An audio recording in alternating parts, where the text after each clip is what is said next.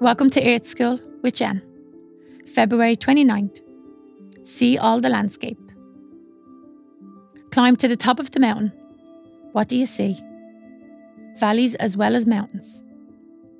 And when you're on top of a mountain, you don't think, this is all there is. Or when you're driving through a hot, dusty valley, you don't think, this is all there is. Because you know there is more. You know the truth. Both exists and more besides.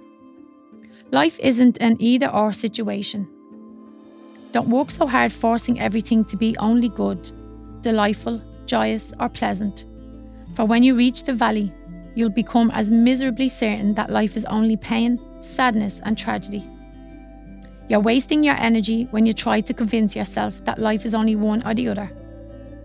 Look around, see all the landscapes, the valleys, oceans, plains, and yes, the mountaintops. That's what life is. It's all of it. So wherever you are, enjoy the view.